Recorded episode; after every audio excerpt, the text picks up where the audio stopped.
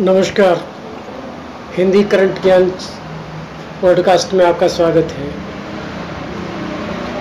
आज हम cyber crime के क्राइम के बारे में, साइबर अपराध के बारे में कुछ बताएँगे। सूचना की प्रौद्योगिकी, सूचना प्रौद्योगिकी इक्कीसवीं सदी के लिए किसी वरदान से कम नहीं, क्योंकि इसमें विकास की अत्यंत संभावना मौजूद है। परंतु जैसे हर चीज़ को अपने नफ़े नुकसान, उसी तरह सूचना प्रौद्योगिकी का इस्तेमाल भी बड़ी, गलत इस्तेमाल भी बड़ी चिंता का कारण बनता जा रहा है। इसका गलत इस्तेमाल न सिर्फ़ आम आदमियों के लिए परेशानी का कारण बन सकता है, बल्कि राष्ट्र की सामाजिक, आर्थिक, राजनीतिक, सांस्कृतिक और सामरिक स्थिति को भी गंभीर खतरे की स्थिति में डाल सकता है। कंप्यूटर नेटवर्क को हैक करके उसमें संग्रहित आंकड़ों को चुराना और फिर व्यावसायिक व राजनीतिक प्रतिनिधित्व के खिलाफ इसका इस्तेमाल करना साइबर अपराध क्राइम है। साइबर स्पेस में ऐसी कोई भी गतिविधियाँ जो मूलतः मानवीय संवेदनाओं का अपमान कर सकती हैं अथवा सूचना तकनीकी के ज़रिए सामाजिक, आर्थिक, सामरिक, सांस्कृतिक व भावनात्मक रूप से नुकसान पहुँचा सकती है। साइबर क्राइम के अंतर्गत आती है। किसी कंप्यूटर सिस्टम के ईमेल्स, उसकी programming machine code, operating system आदि में बदलाव कर उसे ओरिजिनल फार्म से अलग करके हैंकर्स महत्वपूर्ण सूचनाओं को चुरा लेते हैं। हैकर्स इसकी सहायता से आपकी ज़रूरी सूचनाएँ, जैसे क्रेडिट कार्ड व बैंक अकाउंट संबंधी जानकारियाँ भी छुड़ा सकते हैं। वेबसाइट को हैक करने के लिए हैकर कई तरह से तरीके अपनाते हैं, जो मॉडम का प्रयोग कर हज़ारों फ़ोन नंबर डायल करके कंप्यूटर से जुड़े हुए किसी अन्य मॉडल को ढूंढता है। इसके अलावा आपके कंप्यूटर की प्रोग्रामिंग मशीन लैंग्वेज में लिखी होती है, जिसको कंप्यूटर समझता है और जिसके आधार पर आपका बनाया प्रोग्राम काम करता है। हैकर इसी प्रोग्राम के बीच में दी गई कंडीशनल स्टेटमेंट जैसे जंप इफ़ और स्टेटमेंट को विभिन्न कंडीशनों के द्वारा संतुष्ट कराकर हैकिंग करते हैं।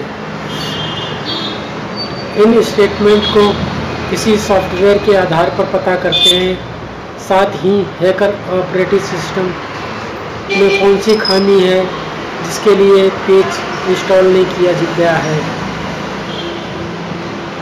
को जानने के बाद इसे हैक कर लेते हैं। इसके अलावा हैक से स्कैनर प्रोग्राम के द्वारा नेटवर्क से जुड़े कंप्यूटर के आईपी एड्रेस को स्कैन कर ऐसा सिस्टम ढूंढता है जो फ़िलहाल काम कर रहा हो और आईपी एड्रेस यूनिक होते हैं। सामान्य तौर पर कहें तो ये पोस्ट ऑफ़िस के पिन नंबर की तरह होते हैं, जो यूनिक होता है। आईपी एड्रेस को ईमेल आईडी के द्वारा हेडर द्वारा ट्रैक किया जा सकता है। इसके अलावा अलावा आप वेबसाइट पर जाकर इंटरनेट सर्विस प्रोवाइडर के बारे में पता कर सकते हैं, जिससे इंटरनेट सर्विस प्रोवाइडर की सहायता द्वारा लक्षित कंप्यूटर पर पहुँचा जा सकता है। साइबर कानून। साइबर कानून महत्वपूर्ण है क्योंकि यह इंटरनेट वर्ल्ड वाइड वेब और साइबर स्पेस से संबंधित लेन देन से जुड़ी महत्वपूर्ण गतिविधियों और पहलुओं को स्पर्श करता है। साइबर कानून एक ऐसा कानून है जिसमें हम साइबर स्पेस को नियंत्रित कर सकते हैं। अतः प्रत्येक कंप्यूटर उपयोगकर्ता को साइबर कानून की जानकारी होना आवश्यक है।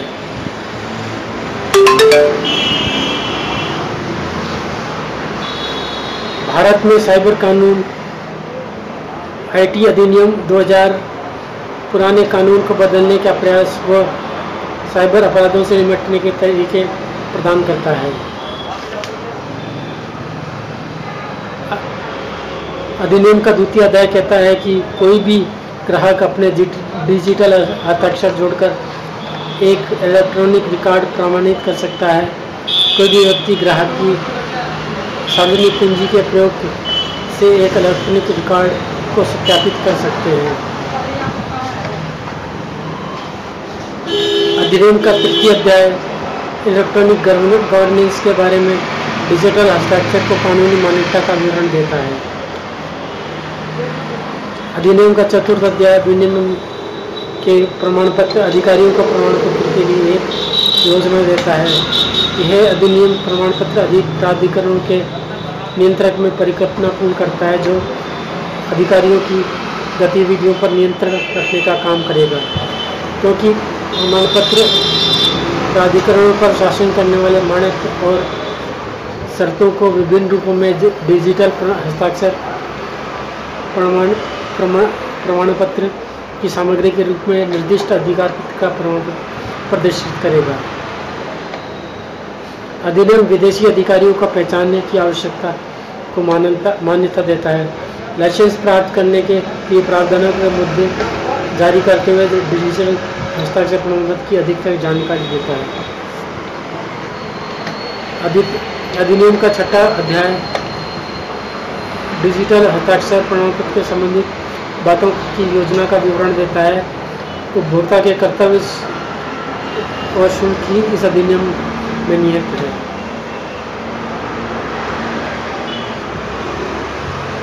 अधिनियम का नवम अध्याय पेनल्टी दंड जुर्माना और विभिन्न अपराधों के लिए अधिनिर्णय कानून के बारे में विवरण देता है।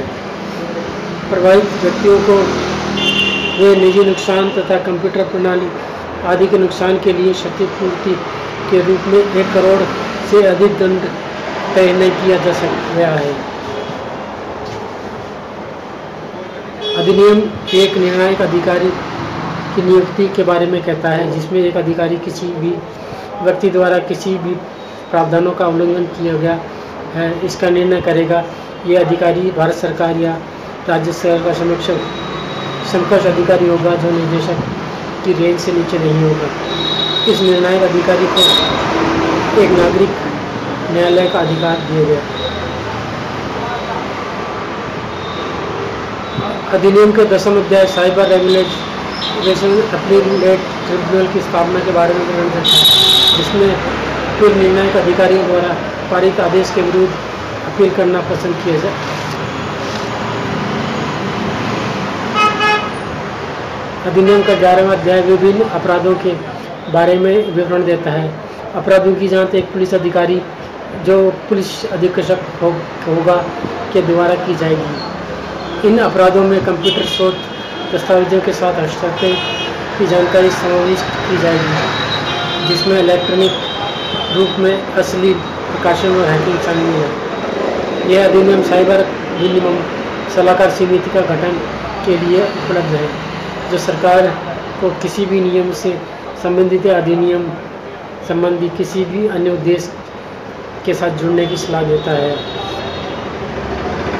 इस अधिनियम में भारतीय दंड संहिता उन्नीस सौ छियासी भारतीय साक्षर अधिनियम अठारह सौ बहत्तर, द बैंकर्स ऑफ़ बुक साक्ष अधिनियम अठारह सौ इक्यानवे, reserve bank of India act उन्नीस सौ चौंतीस को अधिनियम के प्रावधान के बनाने के लिए इनमें कुछ संशोधन करने का प्रावधान है। इंडियन पेनल कोड आईपीसी के में साइबर अपराधों में संबंधित प्रावधान।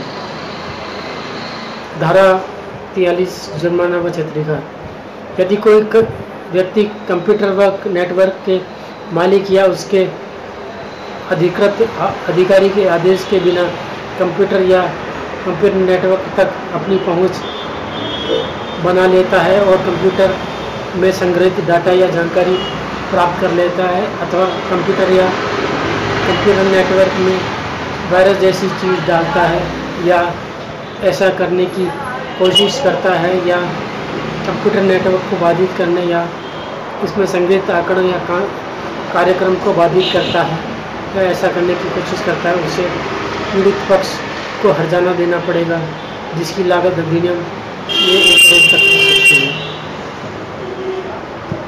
धारा छियालीस, निष्पादन का अधिकार। धारा छियालीस, निष्पादन का अधिकार।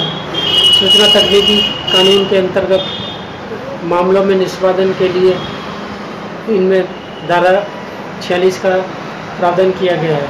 मामलों में निष्पादन का अधिकार सचिव सूचना प्रौद्योगिकी को दिया गया है, जो इस कानून की धारा छियालीस और सैंतालीस के अंतर्गत क्षतिपूर्ति की राशि का निर्धारण करेगा।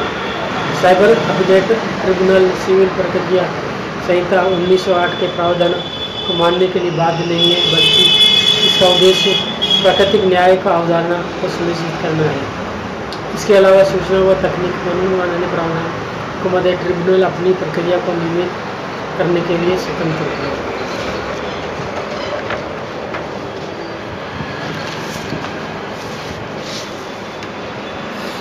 धारा छियासठ ए।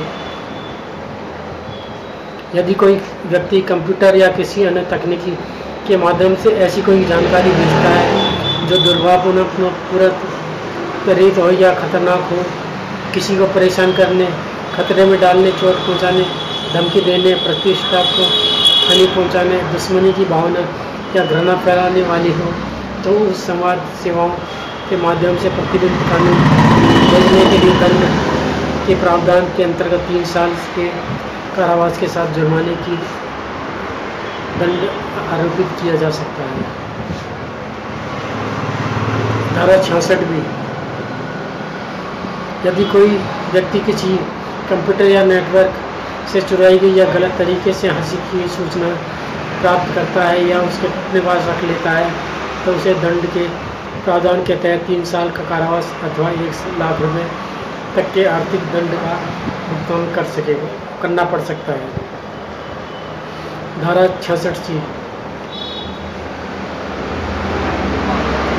यदि कोई धोखेबाजी या बेमानी से किसी अन्य व्यक्ति के इलेक्ट्रॉनिक हस्ताक्षर, पासवर्ड या निजी पहचान से जुड़ी अन्य कोई जानकारी हासिल कर उसका गलत इस्तेमाल करता है तो उसे अधिकतम तीन साल के कारावास व एक साल से दंडित आर्थिक दंड का भुगतान करना पड़ सकता है। धारा छियासठ डी। यदि सूचना तकनीकी के किसी भी माध्यम की मदद से अपनी पहचान छुपाकर किसी दूसरे व्यक्ति की पहचान का दुरुपयोग करता है तो दंड के प्रावधान के लिए शायद तीन साल का कारावास व एक साल, एक लाख रुपए तक के आर्थिक दंड का भुगतान करना पड़ सकता है। धारा छियासठ से एफ़ साइबर आतंकवाद के लिए दंड का प्रावधान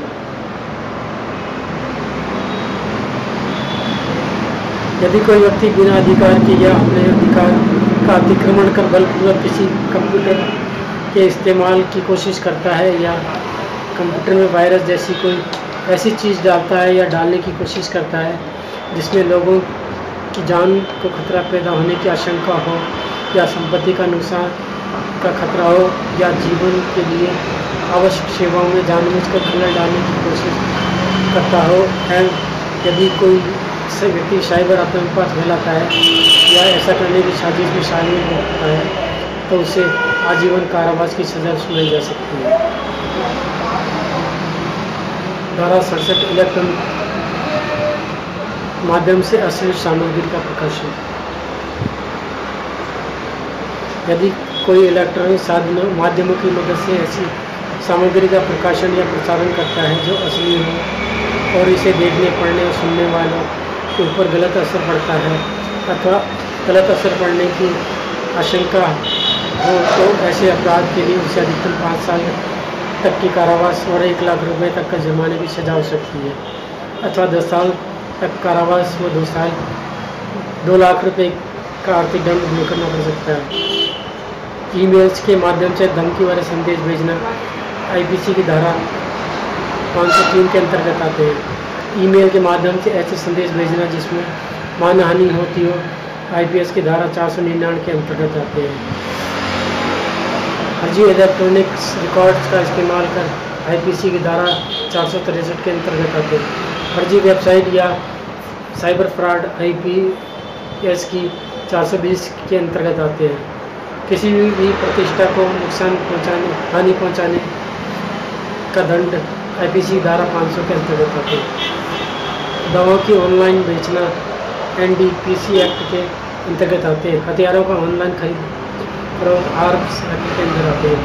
धन्यवाद। आपको आपको ये सूचना अच्छी लगी होगी तो कृपया मेरे हिंदी कम्युनिटी ज्ञान चैनल को लाइक करें फॉलो करें।